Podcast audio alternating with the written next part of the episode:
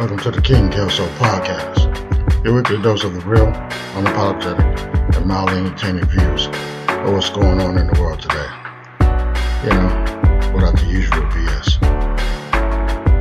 But my friends, if you're easily offended by foul language, opinionated views, this ain't the place for you.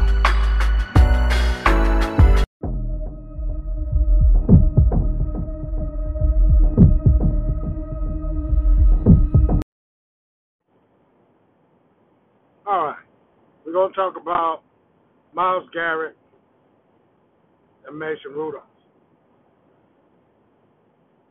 All right. The issue I have with all this, he shouldn't have hit him with the helmet. He went too far. Main issue that I have is Mason Rudolph initiates the actions twice twice he came after the first he was trying to take Myles Garrett helmet off. Nobody want to say shit about that. Okay. Second, he kicked the dude in the nuts. Nobody want to say nothing about that. Myles Garrett said old buddy called him a racist slur. And I fucking believe it. Right? But nobody want to say shit about that.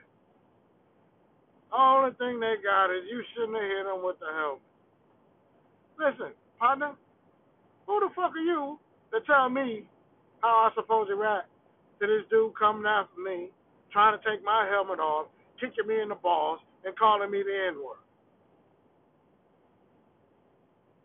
You gonna tell me that's too much? No. Nope. I'm not going for it. What was too much? If this ass clown coming after this dude twice and calling him the N word and expecting him not to react. Throwing rocks and hiding your hands. is what he did. Alright?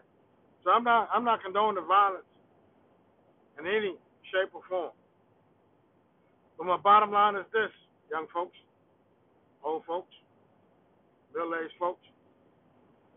You fuck with the bull, you get the horns.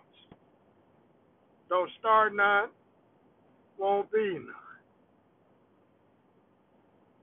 So I guarantee you, from this point forward, Mason Rudolph will leave Myles Garrett all the way the fuck alone.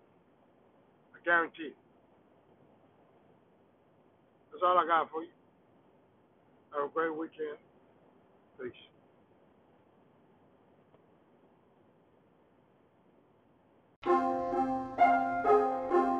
Thanks for listening to the King Kelso Podcast. If you enjoyed yourself today, please leave us a five star rating on iTunes so others can enjoy the show as well.